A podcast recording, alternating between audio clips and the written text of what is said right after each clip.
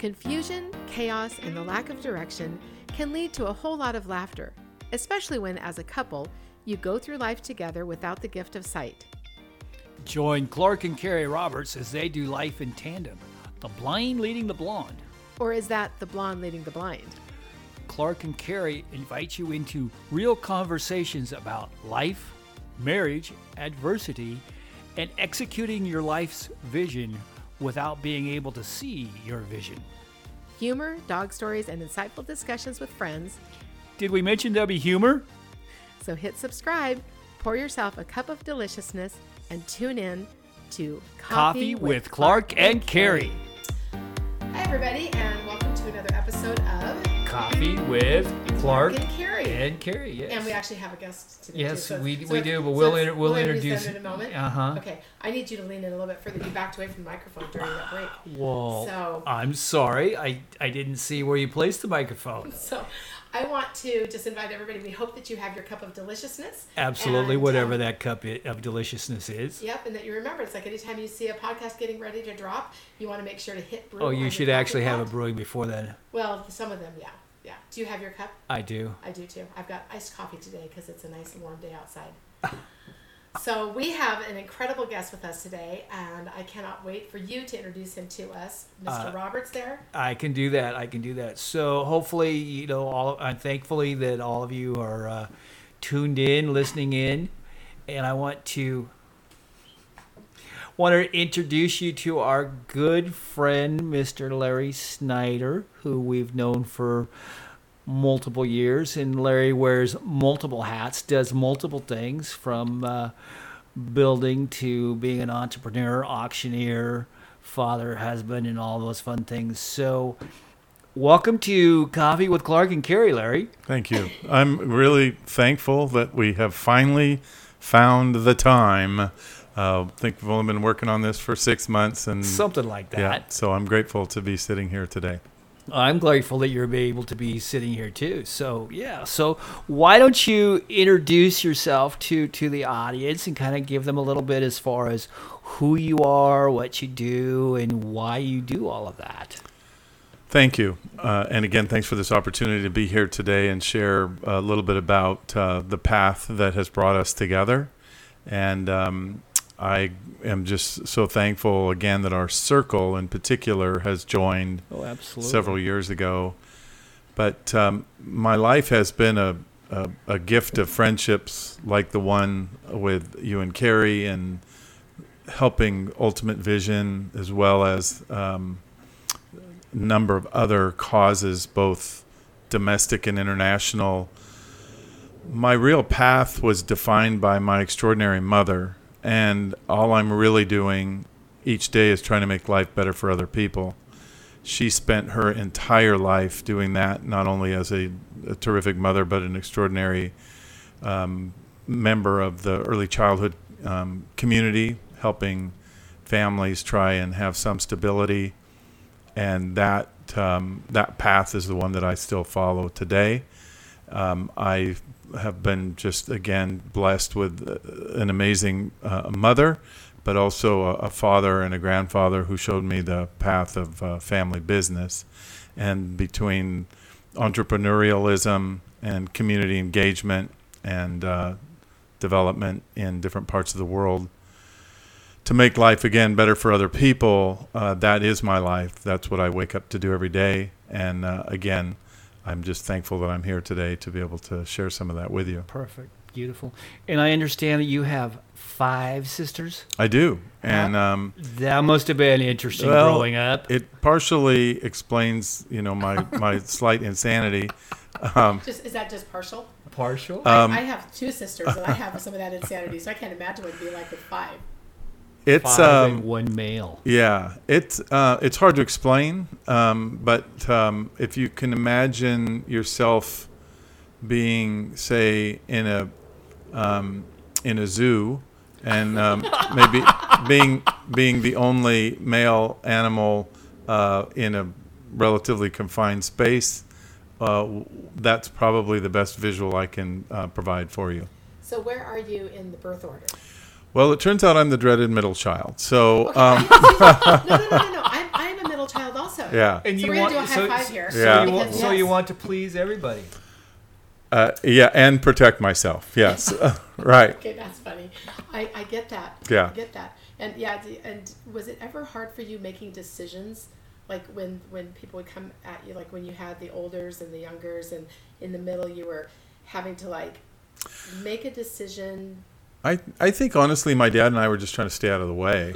Really, I mean, um, we, we, we we knew that uh, the chance of a hot shower was minimal, the chance of a dry towel was almost impossible, and the chance of being able to use the telephone was just a non, non-starter. null and void. So yeah, once once I accepted those realities, Well, my was- life definitely I was just thinking of another one. I was thinking about the fact that it probably would have come in handy to not have vision like Clark, you know, not have your gift of sight, because there was no chance of ever being able to be in front of the mirror.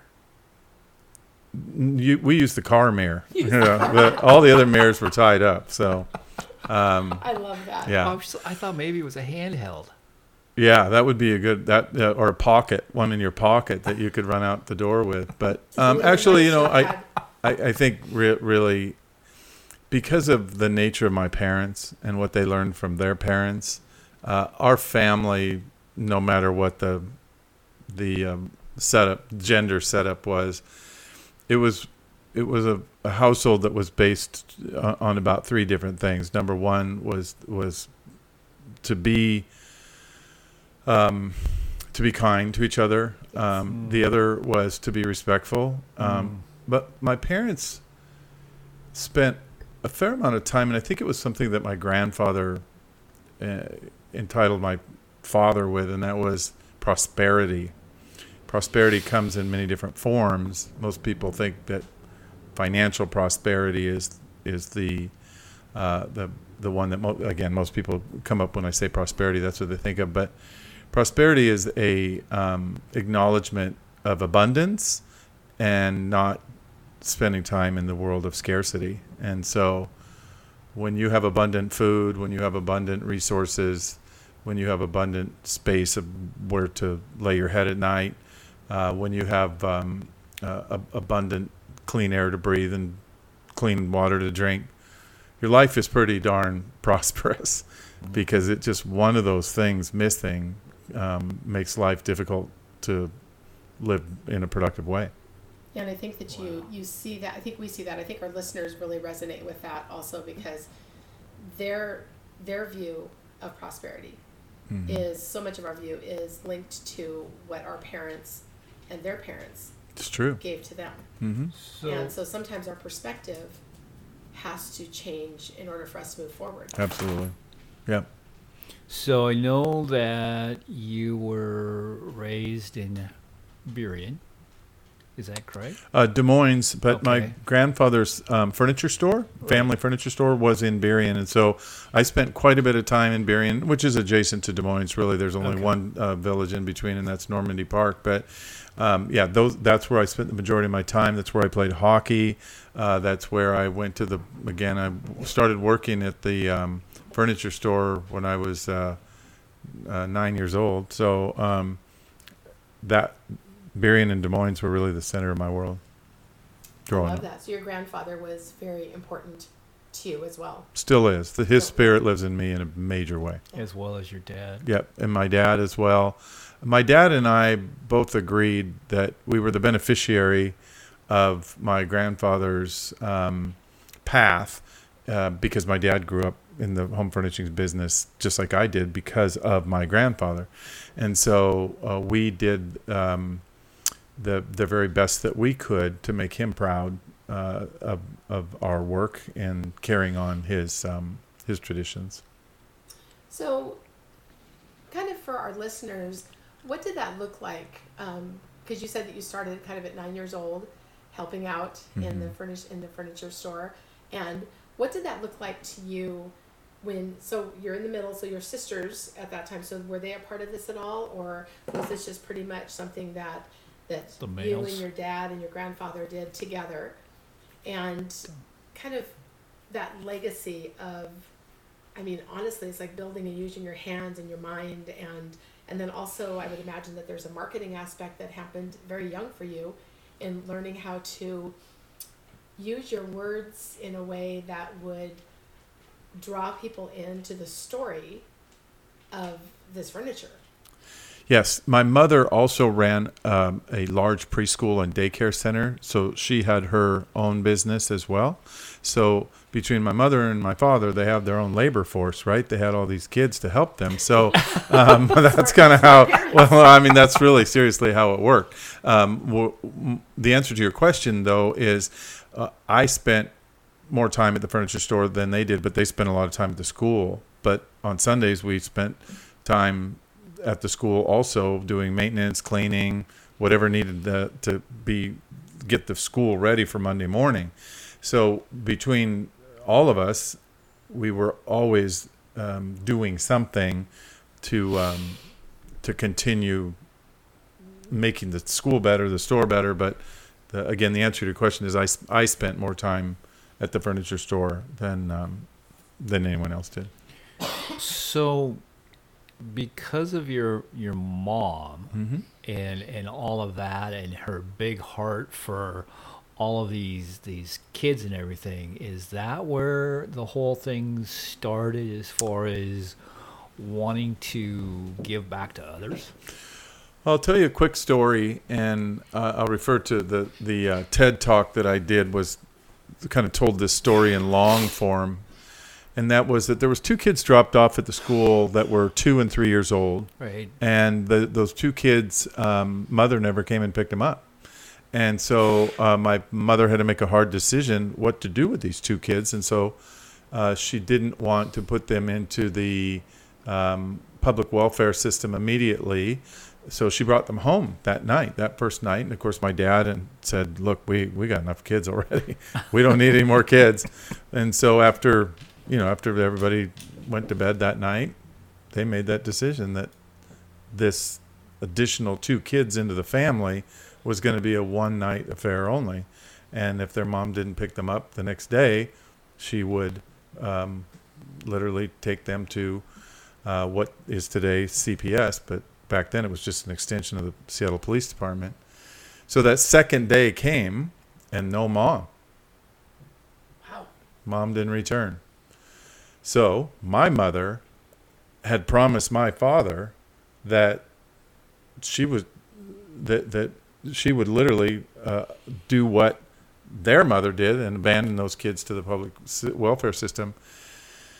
So she got in the van, and um, if she took a left, she went to Seattle and dropped off the kids as she promised my dad. If she took a right, she'd have to beg for her outrageous compassion. Um, those girls were with us for a dozen years. That doesn't surprise me. No.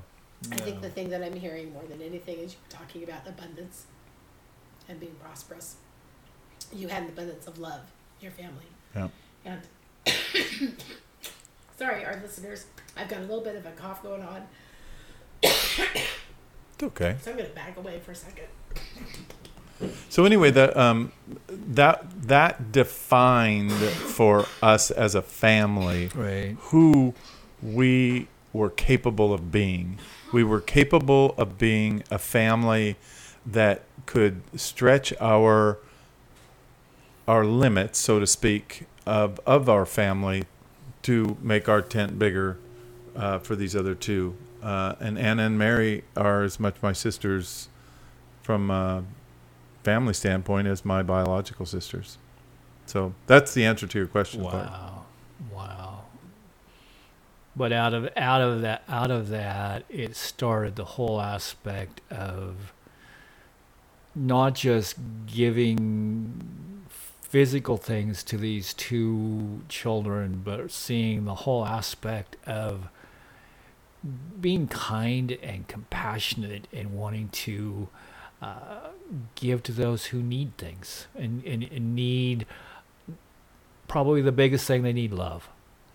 They need love, but also we were able to provide them with a path Yeah. that they simply would not have had. And I don't think my mother would have been able to live with herself, so to speak, um, because the benefits of her actions Mm-hmm. are still alive today. Mm-hmm. and that's who that's who I live to honor. Right. Is to honor my mother's um, actions and make life better for each person that I come in contact with. And, and what and what I hear coming out of that is that your mother saw these two little children, but really truly saw them. Oh, she yeah. saw she saw their heart. And it's a lot of what we, we try to teach is the fact of when you meet people that you don't just see the exterior of this individual, that you see the inside, you see the heart, and you see where they need to be touched. And that's what it sounds like transpired throughout that whole that whole story. And, and I mean, as I've listened to your your TED talk and to hear hear the hear the outcome of all of that, and to know that it was because your mom saw and continued from that point forward to see the heart of individuals. And again, that's who I live to honor. That what you just said is what uh, keeps me in the action mode to um, to make life better for other people because the joy goes to the giver. And when I figured that out, that just made me want to make life better for more people all, all the time because it creates joy in my life. So Wow. mhm. Wow. Yeah, it's been a it's been a huge gift, and I think the other thing too, I think about how our lives um, came together, and we were talking about circles, circles of people. It turns out that everyone that I'm connected to that I enjoy spending time with is the same, and that is we're trying to make life better for other people, and that's Yeah. the common draw that I use to create friendships in my life. If I meet someone, uh, when, and I meet people all the time, I'm trying to figure out right off right off the bat: are you are you into scarcity, which means there's not enough for everybody, or are you into abundance, which means that you believe that there's room for everyone, that there's enough for everybody, that no one's going to go hungry, and if you are that person, then let's be friends. Yeah, let's let's hang out. Let's spend time together. Let's figure out how to make this world an even better place. Starting with one person at a time. Yeah. Oh, absolutely. One act at a, at a Absolutely. time. Absolutely. you know and, Absolutely. and i love that i think that um, i think it's so important that that be something that it's like you were talking about it's like you wake up in the morning and that's just you know that in this day you're going to do something that honors your mom Yeah. and i'm going to get emotional again just because i think that you know not everybody has that No, and I, I not get everybody that. has that, I get and, it. And I think, and I really want our listeners to hear that you don't have to have that to get that. Right. I'm I'm following a path that was shown to me, Yeah, but I acknowledge that that path is not normal. right. I don't think it's normal, and so um, well, we've we've established that you you said earlier that you look crazy. yeah, So, that's- yeah. so therefore, yeah, I- normal, normal is really very fluid. I in this. come and, from- and, and, in, and in today's, you know, is is you know, we talked to a lot of different people. What's normal? Uh, You know, there is my, no my, normal. My my normal is not your normal because you don't live live in a in a in a in the shoes of not being able to see twenty four seven. I mean that's not normal. I Right. mean you know my friend who lives in a chair twenty four seven. That's not normal for everybody No. else. no. But I mean the normal is the normal for whatever the normal is. Mm-hmm. That's very insightful. That's extremely prophetic. I think we Yes. need to write that I down. think we should. Um, But but Larry, you started to say about that you acknowledge that that is not the normal. So how would you approach that with people that you would like for them to be able to embrace that part of their life when it may not come easy at all? I think uh, the answer to that question is um, what I'm currently spending my time doing, and that is I'm formatting um, a third book, and it's called Shared Humanity: How Two People Change the World.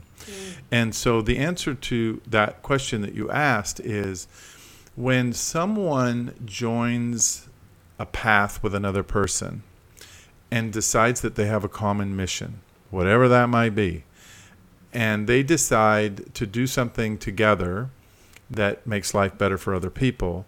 There is two things there's momentum, but there's also shared humanity. In other words, yes, you didn't necessarily have the same path that I did growing up, but we, you and I, have joined this path together to make life better for other people. So I think it's possible, but um, again, I know that we all come from different places, mm-hmm. and those different places can be unified through a shared humanity experience. And I'm very excited to, again, um, kind of come to the finish line on this project sometime in the spring. Um, and it's a it's a basically the format of it is it's 15 pairs of people that I have met around the world and throughout my life that have given me permission to write their shared humanity path experience and that's everything from to, uh, a, a, neurosurgeon and uh, in Bend, Oregon, that found a neurosurgeon in Addis Ababa, Ethiopia, and decided that it was their calling to impact hydrocephalus and spinal bifida in Ethiopia. That's one example. The other is a school nurse and a nonprofit leader who have decided to join forces and impact suicide prevention in their community. Shared humanity. And I think we all do this all day long. We just haven't been able to put a name on it. And I think the, the global pandemic that we just went through had people running in different directions. And I believe that shared humanity is what's going to bring them back together.